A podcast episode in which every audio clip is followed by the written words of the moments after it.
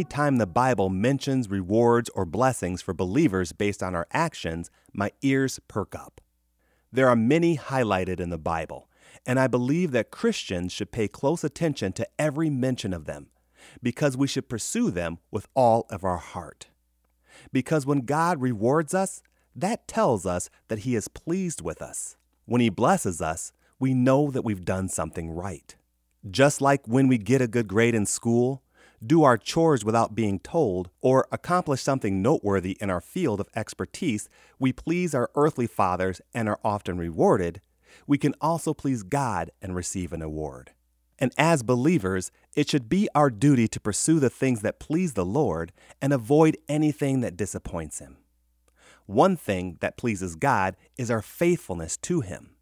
Yes, He will forgive us when we are unfaithful, but if we are able to remain faithful, that is a really big deal.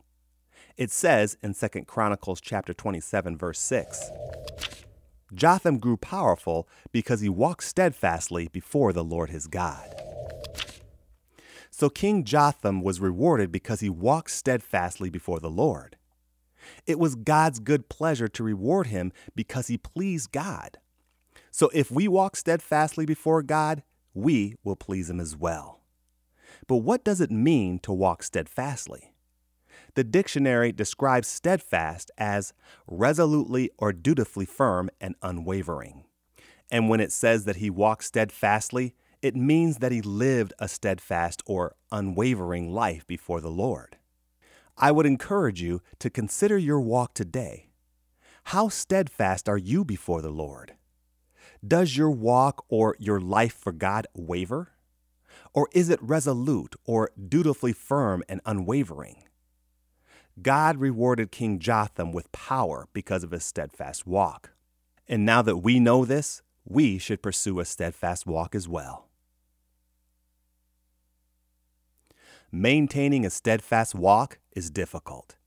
And as our culture drifts further and further away from God, the more difficult it will become. But it is something that we should pursue. We should pause and consider where we are with God. Are we in step with the Spirit, or have we fallen off the track, so to speak? If we are unable or unwilling to examine how we are living, we may ultimately find that we are at odds with who God wants us to be. A steadfast walk is a daily effort.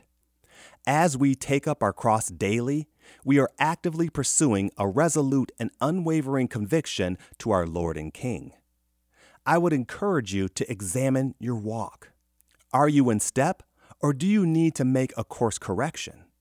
Because maintaining a steadfast walk before the Lord is one clear way to please Him. Thank you for listening to the Lord of My Life podcast, and be sure to visit our website at ktfproductions.com.